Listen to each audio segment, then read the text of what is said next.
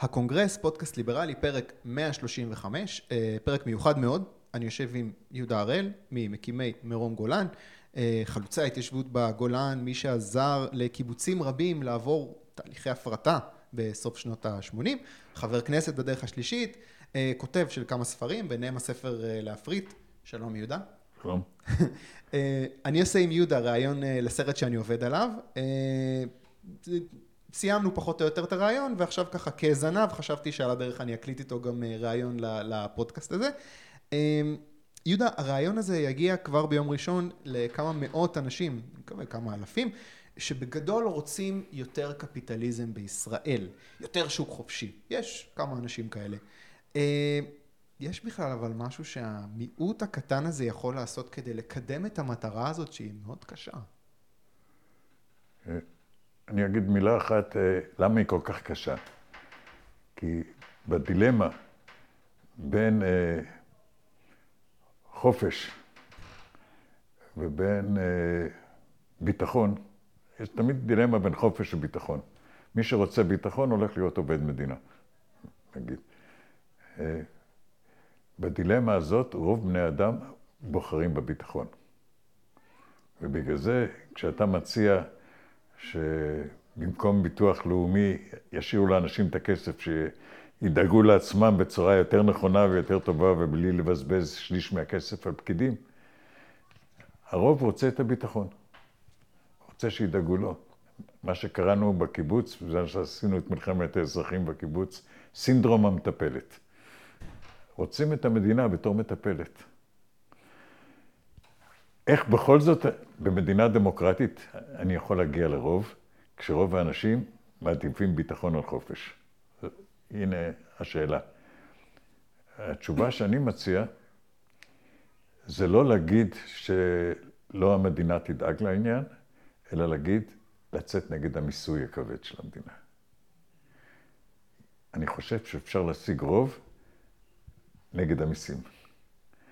אם אני אגיד שאני רוצה להקטין את תקציב המדינה, שהיא לא תדאג לאלף ולבית ולמשכורות ולכל הדברים, אין לי רוב. אני מיעוט קטן, מה שאמרת.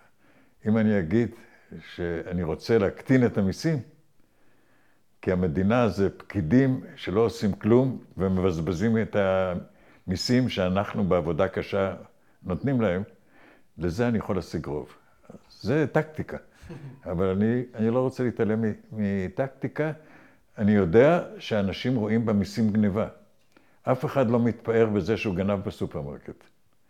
אבל אם הוא הצליח אה, לא לשלם מכס על משהו שהוא הביא, אז הוא מספר לחבר'ה שהוא הצליח. זאת אומרת, מתייחסים למדינה כגנב, ולא למי שמסרב משלם מיסים כגנב. ככה נוכל להגיע לרוב אולי.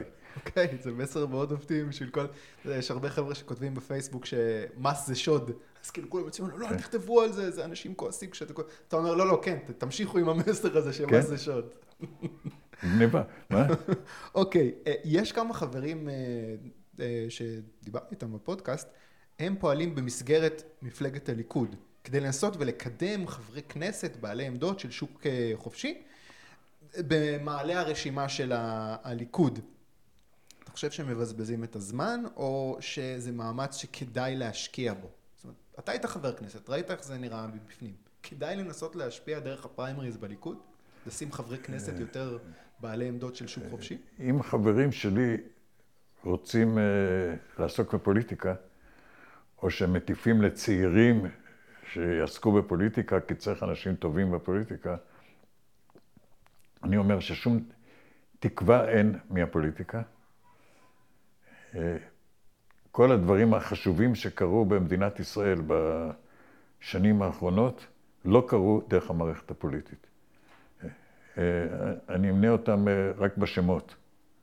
בתחום החינוך הדבר הגדול שקרה זה המכינות הקדם צבאיות, שפיתחו שיטות אחרות לחינוך, שילדים הולכים לשם לפני הצבא, לא לא מקבלים שום סבסוד, משלמים כסף ולומדים מהבוקר עד הערב בלי לקבל שום תעודה בסוף. זה רק אצל דתיים? לא. 50 אה, אחוז דתיים, 50 אחוז חילונים. ויש בארץ כמאה מכינות. כאלה עם אלפי תלמידים במחזור. הדבר החשוב שקרה בתחום הכלכלה זה עזיבת הכלכלה המיושנת שהייתה לנו והעברה להייטק. לא המדינה החליטה על זה, לא המדינה הובילה את זה, מי עשה את זה? החבר'ה עשו את זה. אולי צריך אבל חברי כנסת כדי שהמדינה תמשיך לעזוב את המשק. תכף אני אגיד על זה. אני רוצה לתת את, את יתר הדוגמאות. אולי הדבר הכי חשוב שקרה בארץ, בציונות, ההצלחה הכי גדולה זה תל אביב. תל אביב, על התרבות שיש בה, על הכלכלה שיש בה, על הנוער שיש בה, זה הפך כמעט למרכז עולמי. לא המדינה החליטה, המדינה החליטה על חצור ועל קריית שמונה.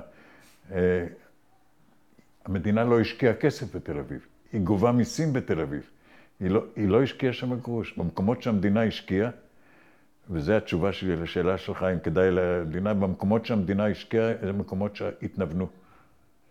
גם קיבוץ מרום גולן, כל זמן שהמדינה השקיעה בו, הוא התנוון כלכלית. מאז שהשתחררנו והמדינה לא משקיעה בנו כסף, אנחנו הצלחה כלכלית. Mm-hmm. אז אה, אני, אני מציע, מי שמאמין בכלכלה חופשית, לא ילך למדינה, אלא יעשה כלכלה חופשית. אמ, אני רוצה לשאול אותך שאלה על קיצוניות, רדיקליות. אתה היית בצד של קומוניזם לפני הרבה מאוד זמן, עברת לצד של הקפיטליזם, אמנם לאורך הרבה זמן, אבל בסופו של דבר זה מעבר חד, זה מעבר מוחלט. אה, למה השינוי אצלך הוא קיצוני? למה לא באת ואמרת, יש הרבה אנשים שאומרים, קפיטליזם לא טוב, קומוניזם לא טוב, צריך משהו באמצע. למה אתה לא הלכת בגישה הזאת? קודם כל ניסיתי. אה, אגיד שהפרדת העסק מקהילה ולהגיד קהילה סוציאליסטית וכלכלה קפיטליסטית זה משהו באמצע. אוקיי. Okay. וככה נוהגים הקיבוצים שנשארו קיבוצים. הם לא נשארו כמו שהם היו, הם עברו לאמצע. אה, גם אה, ייסדתי מפלגה שנקראת הדרך השלישית, זה האמצע. כידוע, גם זה נכשל. ואני חושב שאנחנו נגיע לאמצע על ידי ויכוח בין שני הקצוות. זאת אומרת, בסיכומו של דבר, למה שנגיע יהיה איזושהי, איזשהו דבר שלישי. אבל הוא לא יהיה על ידי איזה מישהו שימציא דבר שלישי, אלא על ידי ההליכה אה, בלי פשרות, בשני הצדדים, ומה שתהיה התוצאה, אה, אנחנו לא יודעים, אבל יותר נכון לתרום לאחד מהצדדים האלה. הבנתי. אה, שאלה שקפצה לי לראש, כשקראתי את הספר שאורי אייטנר אה, כתב עליך, אה, היו הרבה פעמים שעלה הרעיון להחזיר את רמת הגולן לסוריה. אז בתקופה עכשיו, כשרואים מה קורה בסוריה, הרבה אנשים נושמים לרווחה שלא החזירו את רמת הגולן. עכשיו זה קל כאילו להיות uh, שאנן, אני יודע אם אתה גר ברמת הגולן, אבל מה נותן את הביטחון שהרעיון הזה של להחזיר את רמת הגולן לא יעלה שוב עוד עשר, עשרים שנה? אנשים שוכחים, הנהגות מתחלפות, גם פה, גם בצד השני. Uh, אתה רגוע בנוגע לעתיד של רמת הגולן כשטח שנשאר uh, בריבונות ישראל? קודם כל אני רגוע כי אני טיפוס רגוע. כן. זה, זה דבר ראשון. שנית, אני לא הייתי מציע אה, להיות בטוחים. אבל להמשיך במאבק, במצב היום, שכולם משוכנעים, זה לא רק בזבוז זמן ובזבוז כוח ובזבוז משאבים, אלא אם אתה היום ממשיך במאבק, אתה משכנע שיש בעיה. אה, יותר נכון שיתייחסו בגול, בישראל לגולן כמו שמתייחסים לגליל או לנגב או, או לרמת אביב. יתייחסו לרמת הגולן כמו לרמת אביב או רמת השרון.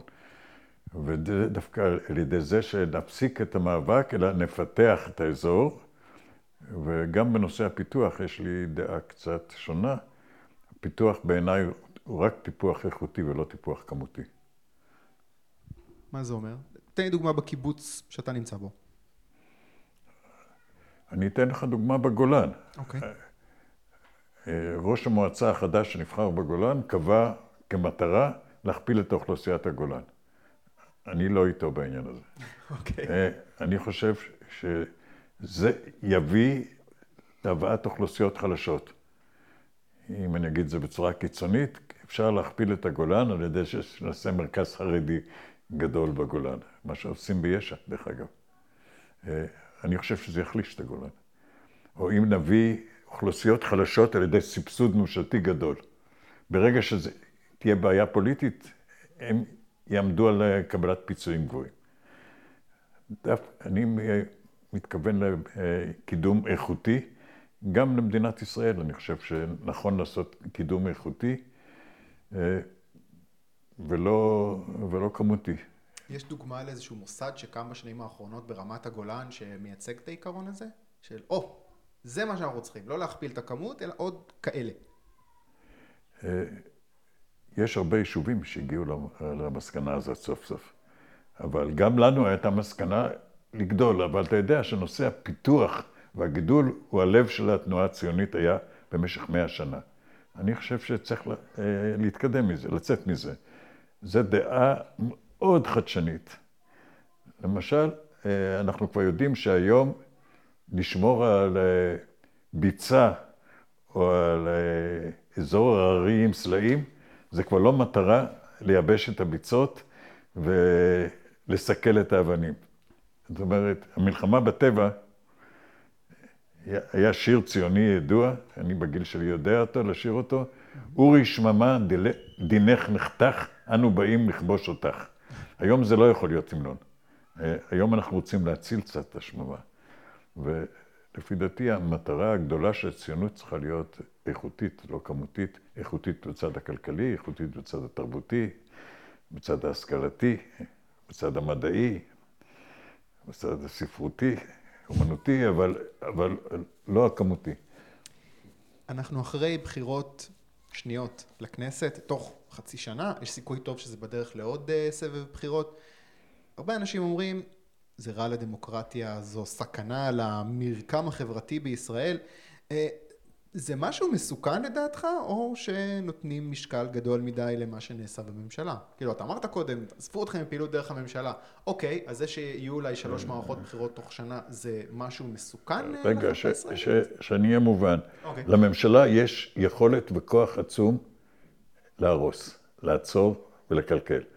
אנחנו יודעים שהתרומה שלה לבניין הארץ זה רגולציות, שעוצרות את כל התקדמות. כל מי שניסה לבנות בית או להקים מפעל, יודע את זה. אז בגלל זה אני לא אומר שצריך למשוך את הידיים מהממשלה, אבל הממשלה, יש לה פוטנציאל אה, לקלקל. אין לה פוטנציאל אה, לבנות לפי דעתי, כמו שאמרתי, אה, כמו שאמרתי קודם. עכשיו, אה, ממשלה זה דבר, שלטון זה דבר שמנוון.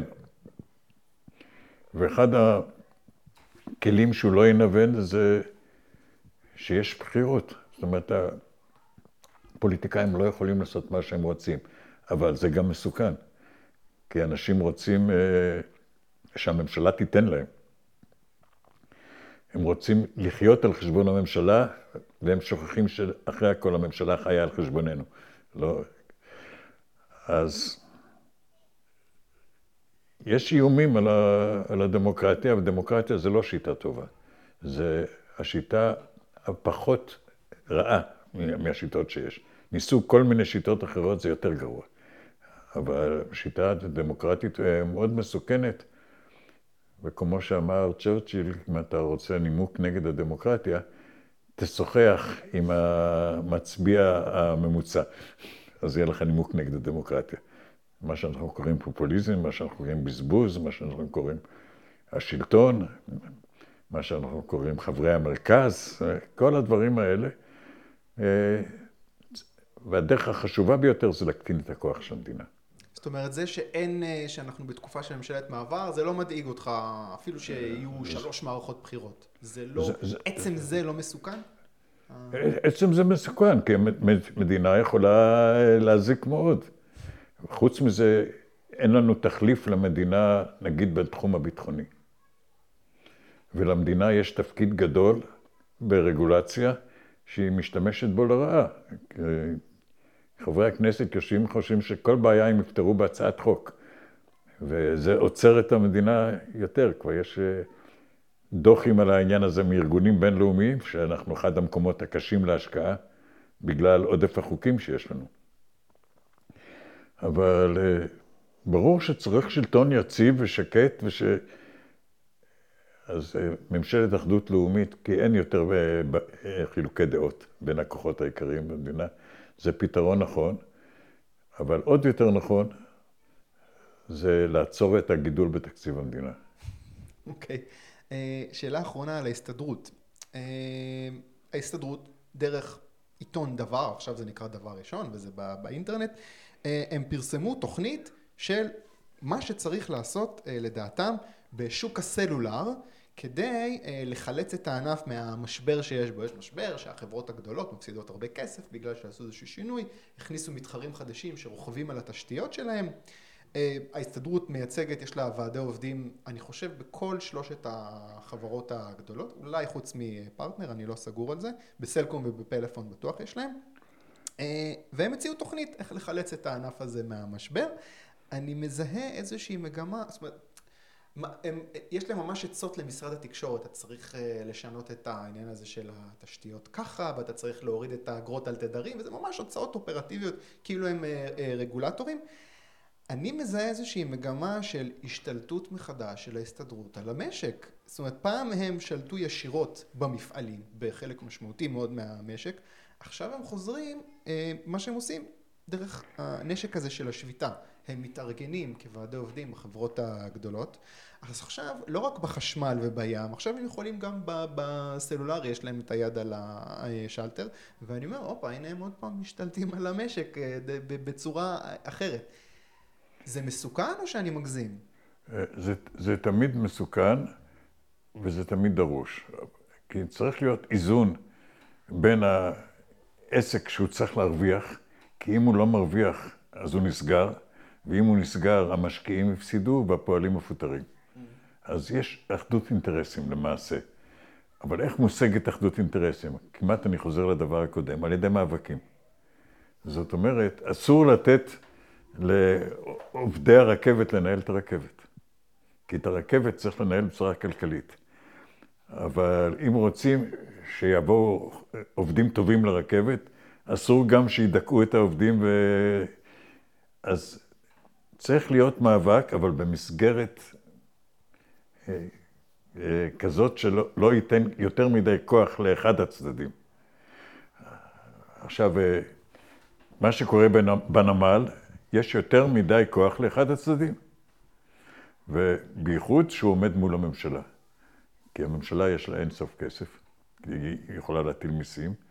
וכמו שאמר מילטון פרידמן, הסכם בין שני צדדים שצד שלישי צריך לשלם, תמיד יהיה בקלות ההסכם הזה. והצד השלישי הוא משלם המיסים.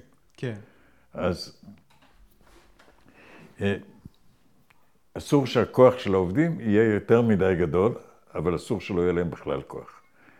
עכשיו, אה, כל צד צריך להיכנס לנעליים קצת, ככה מישהו לימד אותי, של הצד השני. זאת אומרת, רצוי שהמשק יהיה פרטי. זאת אומרת, שאם העובדים חזקים מדי, העסק ייפול והעובדים יהיו מחוסרי עבודה. Mm-hmm. אז עסק ממשלתי אסור שיהיה. עכשיו, אה, רצוי שמי שינהל את המשא ומתן יהיה העובדים, ולא ההסתדרות, שיש לה אינטרסים פוליטיים. והעובדים יודעים כל הזמן, אם הם לא עובדים בחברה ממשלתית, שאסור להם להיות, לנצח יותר מדי. כי העסק ייפול, בגלל זה רוב השביתות, תראה איפה רוב השביתות. רוב השביתות הן בחברות ממשלתיות. כי הם עומדים מול מישהו שיכול לשלם, הוא מטיל עוד מס, או עושה עוד גירעון, ומשלם. בחברה פרטית, אם העובדים ינצחו עד הסוף, החברה תיסגר והם יהיו מחוסרי עבודה. כמו שהבעלים, המנהלים של החברה, יודעים שאם יהיו תנאים לעובדים שהם לא ירצו לעבוד בחברה הזאת, אז דווקא העובדים הבכירים, אלה שיש להם אלטרנטיבות, יעזבו והחברה תיפול. אז כל צד בסופו של דבר יבין את הצד השני, וזה מה שדיברנו על זה שהדרך השלישית תהיה על, על ידי מאבק בין, בין השניים, ש, שכל אחד אחראי למשותף ביניהם. וואו, שתדע לך, הקהל ש... שיקשיב ל... לרעיון הזה, הוא בדרך כלל אה, כותב בפייסבוק, יש אה, בחור אחד שאני מראיין אותו מדי פעם, הוא חותם את הפוסטים שלו, וכמו כן, אני סבור שיש להחריב את ההסתדרות. אז אתה לא מיליטנטי כמוהו. לא, אה, אני, אני בעד איגוד מקצועי ואני בעד שהפועלים יאבקו על הדרך שלהם, אבל אני בעד משק פרטי. במשק פרטי העובד יודע שהוא עלול להפיל את העסק. ההסתדרות אה, חושבת שהיא תיתן זכויות לעובדים מעבר למה שמגיע, מה, מה שהארגון יכול לתת, והיא תשיג מימון ממשלתי כדי... אה, זה הפחד שלי. כן, אבל העובדים בתוך החברה, אם היא לא ממשלתית, חברה ממשלתית זה כמו ברכבת ובנמלים. אבל בחברה פרטית, תראה שכמעט שאין שביתות בחברות פרטיות. כי לעובדים יש אחריות לקיום החברה. העובדים הם לא מטומטמים. והחברה יודעת שהיום המשאב הכי חשוב לחברה זה עובדים, על רמה גבוהה. היא יודעת שאם ינצחו אותה בהשגת העובדים הטובים, אז היא תיפול. אז היא גם כן צריכה להבין את זה, שהיא תלויה בזה שלעובדים יהיו תנאים מתחרים עם החברות האחרות. והעובדים צריכים להבין שאם החברה לא תראה רווח, אז היא לא תתקיים, והיא לא יכולה לשלם להם. ואין משהו בטענה הזאת שאיגוד עובדים מושך לחברה עובדים בינוניים? בעצם העובדים הטובים הולכים למקומות שבהם עובדים על חוזים אישיים? כן, אבל, אבל העובדים צריכים להבין את זה. הפתרון הגדול הוא הפרטה. זאת אומרת, הסכנה הגדולה היא בחברות ממשלתיות. למה? כי כדי שיהיה שקט עם העובדים, הם נותנים להם משכורת על חשבון משלמי המיסים, לא, לא על חשבון רווחי החברה. אבל תראה, בקיבוצים, אני אתן לך דוגמה, זה נורא מעניין. בקיבוצים עשינו את ההפרטה. העובדים בענפי הקיבוץ, אין להם שום הגנה מקצועית, נכון? ויכולים לפטר אותם, ואין להם קביעות, ואין להם ביטחון תעסוקתי. זה לא היה דבר כך פשוט. אה, כי כשאנחנו הכנסנו שותף למפעל, הוא אמר, אני עומד על זה שיהיה לו 51, יהיו לי 51 אחוז. אנחנו רצינו שיהיה לו 50 אחוז. זה לא שהוא היה צריך את האחוז הזה. הוא אמר, ברווחים לא אכפת לי שיהיה לי רק 50 אחוז. אבל למה אני רוצה 51? כי אתם, קשה לכם לפטר עובדים לא יעילים, ויש כאן עודף של עובדים.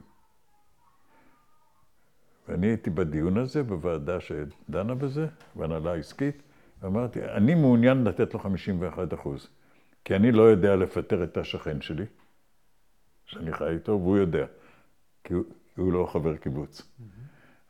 אבל אין אצלנו הגנה מקצועית לחברים, ואין, ואין אצלנו אה, גם ביטחון תעסוקתי. עכשיו, למה אנשים מוכנים לזה? כי הם לא מטומטמים והם רוצים שהעסק יצליח, כי העסק שלהם.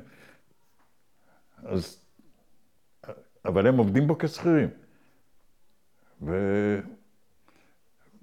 והם לא משבשים את זה שמחליטים לסגור ענף, כי הענף הזה מפסיד. אם זה היה קורה בחצור או בתל אביב, לסגור ענף שמפסיד, שזה דבר בריא למשק, לסגור ענף שמפסיד, אז הייתה התקוממות, נכון? גם בשוק הסלולר עכשיו יש התקוממות של העובדים. כן. אבל בסך הכל אפשר לסמוך על השכל של האנשים, וזה לא ילך קל, שהעובדים ירצו שהעסק יצליח, כי זה חשוב להם שהעסק יצליח, הם חיים ממנו, והעסק יהיה חשוב לו שיהיו לו, שיהיו לו עובדים על רמה גבוהה ושיהיו מרוצים. אבל הנה זה בדיוק השאלה ששאלת בנושא הקודם. להגיע לצורה נכונה, לזכויות של העובדים ולאינטרס של העסק. זה לא הולך בקלות, זה הולך עם חיכוך, בגלל זה שני צדדים בספר, הפרק האחרון בספר גם. חיכוך וזה יגיע לדבר הנכון. דבר אחרון, בסוף כל פרק אני עושה המלצת תרבות, איזשהו ספר, סרט, פודקאסט, אירוע שאתה רוצה להמליץ עליו, יש לך איזשהו ספר או משהו שאתה רוצה להמליץ לאנשים שרואים, שומעים את הפרק הזה? איזשהו ספר לקרוא, או סרט, או מה שאתה רוצה. המלצה. תמליץ על הספר של אורי רייטנר. אה, כן, איך קוראים לו? יהודה הראל ביוגרפיה. יהודה הראל ביוגרפיה, תקנו בק- בכל... אה, הוצאת ידיעות אחרונות. כן, כן. או, הנה, זאת ההמלצת אה, תרבות. אני רוצה להמליץ, היה פרק אה, בפודקאסט בשם גיקונומי, כולם מכירים אותו, אבל הפרק האחרון היה משהו אה, באמת אה, אה, יוצא דופן. אה, הוא ראיין, אה, רגע, אני אמצא את הפרק, הוא ראיין בחור בשם דוד גולן, אה, שאני מקריא מהתיאור של הפרק, הוא עבר אירוע מוחי בזמן שהותו בארצות הברית כאקדמאי, אה, ובזמן שהוא התאושש הוא הבין שיש כשל שוק בכל הנוגע לטיפול באנשים שסובלים אה, משבץ.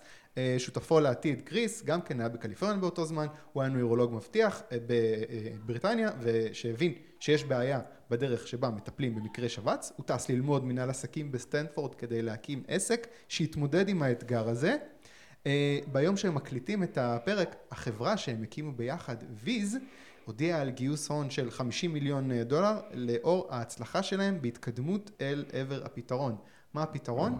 ברגע שמישהו יש לו חשש אה, לאירוע מוחי, הוא מגיע לחדר מיון והוא עובר CT, ואז בדרך כלל לוקח זמן עד שה-CT הזה מפותח ומגיע לרופא והרופא אה, מסתכל ועוברות כמה דקות. ואם יש אירוע מוחי זה, זה זמן יקר מאוד. אז הם מפתחים איזשהו מוצר שברגע שיש את הסריקה זה בתהליך אוטומטי אה, מגיע לאיזשהו ענן. ויש איזושהי טכנולוגיה של אה, למידה של אה, המחשב שהוא אה, מזהה אם לדעתו יש פה אה, מקרה של אירוע מוחי או אין פה מקרה של אירוע מוחי. זה אינטליגנציה מלאכותית, כן. פשוט מקצר את התהליכים, מקצר את הזמן הזה של אה, עד שיש אה, אה, התראה אם אה, צריך אה, טיפול או לא צריך טיפול, וזה ישר שולח הודעה לטלפון של הרופא שאחראי על זה, עם הצילום ועם החוות דעת של המחשב, ופשוט מציל חיים, וגם זה דבר נהדר. גם מודיע לפציינט שהוא צריך לתפוס מונית ולנסוע לבית חולים. לא, זה כבר קורה בבית חולים הכל, אה, כן, כן. אבל זה נהדר, וזה כאילו, וואו, זה היה ממש כאילו, אתה יודע, דיברת קודם על הייטק, כשעוזבים איזשהו מגזר אה, בשקט ונותנים לאנשים אה, לעשות דברים ולהקים עסקים, זה לא רק עסקים של בוא נעשה כסף מאיזה שטות, זה גם קמים דברים כאלה שזה ממש דבר נהדר. זה שהקפיטליזם ב-150 שנה הקטין ב-50 אחוז את, אורך החיים, הגדיל את, היה מקטין. כן, זה ידוע, כן. על ידי המצאות ועל ידי התקדמות. אוקיי, אני רואה, הנכדה שלך כבר פה מזכירה לנו שאנחנו חורגים מהזמן. יהודה הראל, תודה רבה רבה. יופי, תודה.